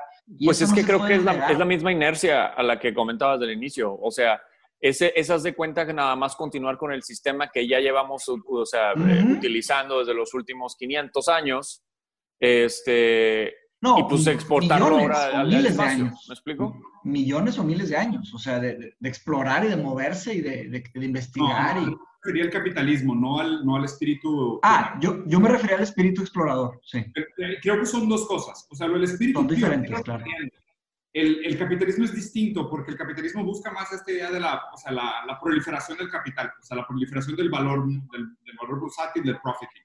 Lo raro aquí es que el, el, el, el, el modelo económico lo que busca son los lugares de mayor crecimiento con menos resistencia. Entonces, a medida que la resistencia en los frentes donde antes había generación de valor se hagan más alto, los otros lugares con menor resistencia se van a volver más viables, ¿no? Porque, por ejemplo, haber pensado en el costo-beneficio de llegar a la Luna y privatizar un pedazo de la Luna para hacer minería y explotación y lo que tú quieras, sonaba absurdamente caro. Era como que no, güey, mejor desestabiliza África y róbate las minas de África, es más barato. ¿Sabes? O sea, sale, sale más barato ese pedo. Entonces, a medida que nosotros vayamos haciendo que, oye, ¿sabes qué? Es que ya no es tan barato desestabilizar África. Eh, las minas ca- cada vez son menos productivas. Ahora hay cada vez más impuestos contra el impacto ambiental y cada vez es más caro generar profit en la tierra. Entonces, ya se vuelve viable y no, o sea, me imagino una junta mega maquiavélica diciendo, oye, vamos a empezar una empresa que va a hablar sobre tecnología y vamos a empezar a poner pura tecnología disruptiva con carros eléctricos y baterías. Luego vamos a agarrar de territorios eh, divergentes de tecnología disruptiva, pero nuestra misión final es privatizar la luna. ¿Quién le entra con 100 billones de dólares? Puta. Pues Jeff Bezos ya empezó también Pues digo, bien programa, poquitos, ¿no? pero casi nadie los tiene. Sí, sí, sí. No, no, necesitamos 100 billones de dólares. Por Pero vamos así. a pensar, vamos a pensar una forma, vamos a pensar en una forma democrática de, de, de agarrar la luna, ¿no? Tenemos que ir cerrando. Ya tenemos que ir cerrando. Vato, nos pudimos haber Five continuado, pudimos haber continuado, güey, un chingo, güey. O sea, el tema inicial está muy lejos de lo que estamos hablando ahorita, pero con madre, con madre. Yo te diría que al revés, Hay que, güey. hay que recordar que no hay futuro, sí, sí, sí. Ese es mi punto. Yo te diría que al revés, güey. Justamente Bueno. toda esta conversación establece, Sí, o sea, creo que eh, eh, cimienta todavía más esta idea del no hay futuro, refiriéndose a hay poca esperanza para el futuro. Ok, Hay poca ¿cómo sería una, espérate, espérate, ¿cómo sería una colonización de la, de la, de la luna demo- democrática? O sea, ¿cómo sería una colonización de la luna democrática? ¿O no quieren colonizar la luna democráticamente? ¿Qué pasó ahí atrás? No sé, güey. ¿Sí viste? Se me hace que fue un, un, un ¿cómo se llama? Un Lizardman. Border. Lizardman, sí, güey. O un ghost. No, Bueno. ¿Cómo, cómo sería democráticamente la privatización de la luna? Es No, no es- privatización, no, no uso la palabra privatización. Colonización democrática, un democra- una de- democratización global de la luna. A ver, y, y por eso, ahorita, ahorita terminando este pedo, les voy a mandar un video, güey. Y ya te comenté a ti, ¿no, Andrés? Del- de la iniciativa global esta que fundó Yanis Varoufakis con Bernie Sanders, el DMP. Sí, claro. ¿Lo investigaste? ¿Te metiste a investigar? No. Ok. Puta madre. No. Ahorita te voy a mandar. Pero Yanni Varoufakis básicamente lo que está diciendo es que tenemos que perseguir esta idea del eh, Universal Basic Shareholding, específicamente para combatir el crecimiento capitalista de la apropiación de los bienes comunes. ¿ok?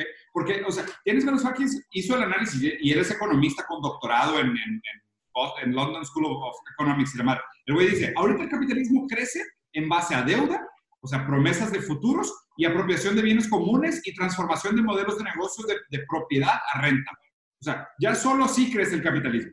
O sea, aquel capitalismo del que se había hablado keynesiano o de Adam Smith y lo que tú quieras, del Baker Brewer y el, y el, y el Butcher, ya no existe. Porque no es yo haciendo mermeladas compitiendo contigo haciendo mermeladas. Es que un cabrón es dueño del aire. Es como que, ¿cómo vergas, cabrón? Sí, no, no hay competencia.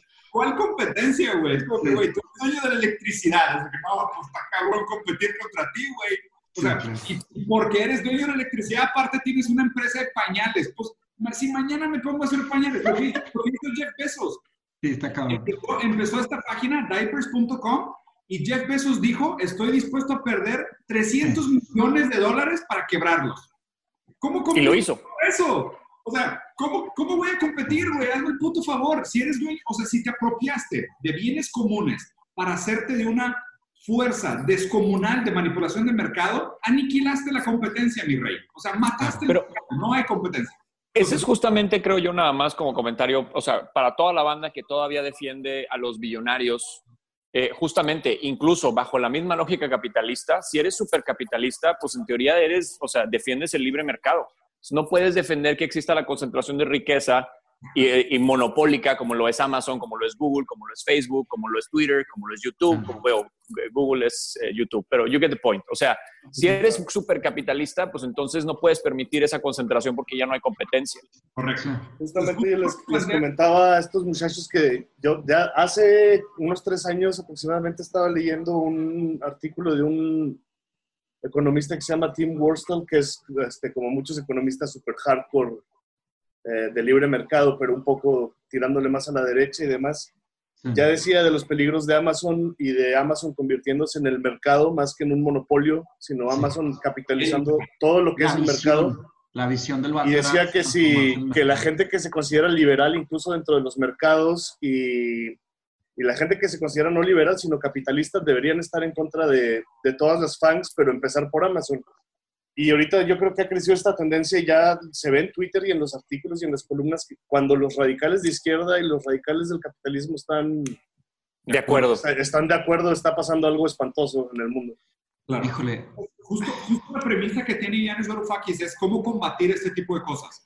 Porque si ya sabemos que el crecimiento del capitalismo solo se está dando a través de esas dos vertientes, o sea, apropiación de los espacios comunes o de los bienes comunes, como pueden ser los datos, el agua, el aire, que son cosas comunes, ¿no? Y el otro es la transformación de un mercado de competencia de bienes a un mercado de renta de propiedades, o sea, propiedades intelectuales y propiedades físicas.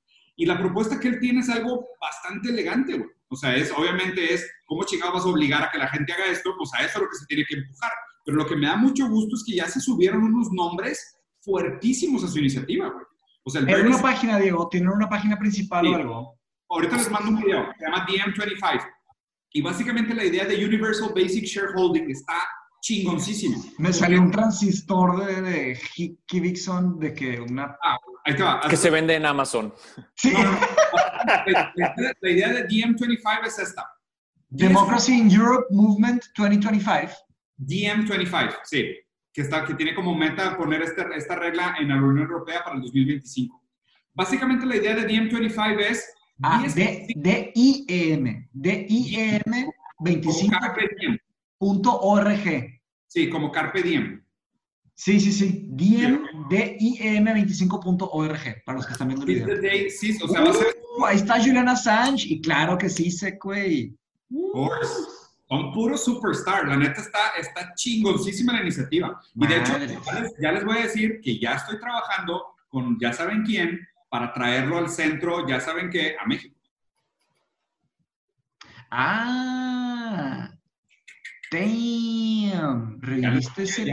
me estoy juntando con ellos todos los miércoles, Mateos. Y ya les dije, güey. O sea, ¿Reviviste este pedo? Sí. Uh. Y quiero, quiero traer a México. Entonces, eh, ahí, te, va la propuesta de DM25. La idea es 10% de las acciones de todas las empresas se meten a un Common Trust que al final del año hacen un reparto de utilidades para toda la población. Entonces, de cuenta, vamos a suponer, agarramos el Estado de Nuevo León, ponemos el 10% de todas las empresas de Nuevo León en un, en un, en un trust fund de Nuevo León y al final del año ese 10% se reparte en todas las cuentas de banco de la población. Y vas a hacer una guerra, bro. Es como un socialismo sin Estado, porque básicamente lo que estás diciendo es, si tú creces, pues todos crecen. Y esto se reinyecta a la base de la pirámide, que otra vez tiene el poder de decisión de consumo. De decir, pues esa lana inmediatamente se vuelve a reinyectar a la economía. Y es una manera, porque mucho lo que, lo que dicen los capitalistas es que la intervención del Estado estorba porque se pierde mucha lana con la ineficiencia burocrática. ¿ok? Entonces, el capitalismo supuestamente es una herramienta democrática en el sentido que cada voto, o sea, cada peso gastado es un voto por una idea. Pero el problema es que hoy la desigualdad es tan grande y las prácticas monopólicas son tan grandes que el poder democrático que tenía la decisión de compra del capitalismo ya no tiene fuerza. La gente está secuestrada en sus trabajos y secuestrada y condicionada por sus decisiones de compra. Entonces, realmente esta idea de DM25 resuelve muchos problemas. Y de hecho, vean. Interesante, güey. Está interesante. Este güey YouTube, porque empieza diciendo, y si empezamos con un 10% y nos va bien, pues le subimos a un 20% y luego a un 30%. Y así, a medida que las máquinas se hagan cargo del crecimiento de la productividad, toda la base de la pirámide se va a beneficiar y todo el crecimiento va a ser mucho más igualitario, pero aún así va a haber un 80% de tu profit que es tuyo porque tú generaste la idea. ¿Sabes? Entonces, son, o sea, son modelos muy chingones, güey. Y obviamente esto no se podía haber planteado antes, pero ahora con tecnologías tipo blockchain, cryptocurrencies, ¿sabes? O sea, estos sistemas de accountability, accounting, ya son... De transparencia. Son sumamente... La neta, está muy interesante. Sí, el concepto está muy bueno, se lo recomiendo. Pero bueno, closing statements. Eh, the future, There's no future. is dead. ¿Te acuerdas? The distant future, the distant future, the distant future, year 2000. Sí, esto, güey. Nos comentas. Bueno, Flight of the Concords. The future is dead and we have killed him. sí, güey. No, o sea, la verdad es que o sea, el tema del futuro también es, es, es interesante y a lo mejor lo podremos, lo podremos continuar platicando. La verdad es que siempre se puede platicar, ¿no? Pero de hecho la existencia del capitalismo es porque el futuro es incierto. O sea, No, La existencia del capitalismo es... porque el futuro es incierto. O sea, por, de hecho, ah, justo No, ayer subí un, subí un video sobre esto, lo voy a explicar en un minuto, pero he estado investigando y leyendo sobre esto las últimas dos semanas con un animal. güey. Pero básicamente la noción es, Lee normal, no leas como un animal, güey. Lee como un humano. o sea, básicamente la idea es, eh, no, no existen las utopías, ¿ok? O sea, no existen las utopías de una manera práctica, porque cualquier persona que cree que llegó a una utopía y se la trata de imponer a los demás, acaba siendo un demagogo autoritario que genera problemas. Entonces, las utopías a grandes rasgos no funcionan porque el ser humano tampoco es perfecto para caber en un sistema perfecto. Entonces, hay un consenso a grandes rasgos de que las utopías sirven para muy poco. Entonces, es, eso también nos lleva a la idea de que, oye, entonces que tampoco- podemos tener ninguna visión del futuro, no podemos acordar absolutamente nada. Y ahí viene esta discusión filosófica de qué es más importante, la libertad individual o la igualdad colectiva. Porque si pregamos por un sistema que beneficie siempre la libertad individual sobre todas las cosas, es el capitalismo. Es, oye, pues tú eres libre de hacer lo que tú quieras, pues yo no te puedo condicionar, o sea, te puedo enseñar sobre ética y moral, pero no te puedo obli- obligar a que seas ético y moral. Entonces, en ese sentido, el capitalismo funciona porque es un mercado para ideas utópicas. Es, oye, pues tú a través de tu voto de la compra, tú dices, a mí me gusta la visión de Mateus, me gusta la visión de Andrés, me gusta la visión de Mauri, me gusta la visión de Diego. Y el mercado se va filtrando por estas ideas, porque no tenemos una visión conjunta, no tenemos una visión común. El mercado se autorregula en la persecución de un futuro progresista. Obviamente, puta, súper entre paréntesis, mega, mega entre paréntesis. Pero, güey, pues yo me di la tarea de investigar por qué la gente lo defiende. O sea, y la noción es esa. Y la noción tiene sentido, ¿ok? No tiene sentido, la neta. O sea, yo creo que trickle down a esta, economics. a Trickle esta down altura, con toda la información que hay, güey, seguir defendiendo el libre mercado de esa forma, la neta es de que, güey, pues nada más no quieres ver, o nada más estás leyendo lo que tú quieres, güey, pero, güey, no quieres ver, voltear a ver la realidad. Es una locura. Sí, De acuerdo. y, y la premisa es, si el tiempo fuera infinito, pues igual y eventualmente llegaríamos a una mejor sociedad y más próspera. Vamos a suponer que Amazon se hace dueño del mundo y se pelea el imperio de Amazon contra el imperio de Bill Gates y se hace una guerra espacial en la luna y llega Elon Musk en un tiranosaurio robot, güey, y destruye todo y volvemos a empezar. Eventualmente llegaríamos. El peor es que no tenemos tiempo infinito. O sea, el tiempo es que no tenemos el tiempo infinito para darnos de putazos y cabezazos y regarlas 70 veces hasta que la atinemos y lleguemos a una utopia. El peor es que nos estamos chingando el planeta. Y en muy poco tiempo ya no va a ser viable. Y de hecho, justo ahorita, el crecimiento y el sustento del mercado es a través de la expropiación de la materia prima. Y es a través del abuso del, del, del, del, del planeta. Entonces, deja tú, aunque la teoría fuera cierto, contra toda la, la, experiencia que nos valida que la teoría aún así está flawed, básicamente que concuerdo contigo, aún si fuera verdad, no tenemos suficiente tiempo. Claro. Sí, no, o sea, digo, eso es una locura abogar por eso, estoy de acuerdo.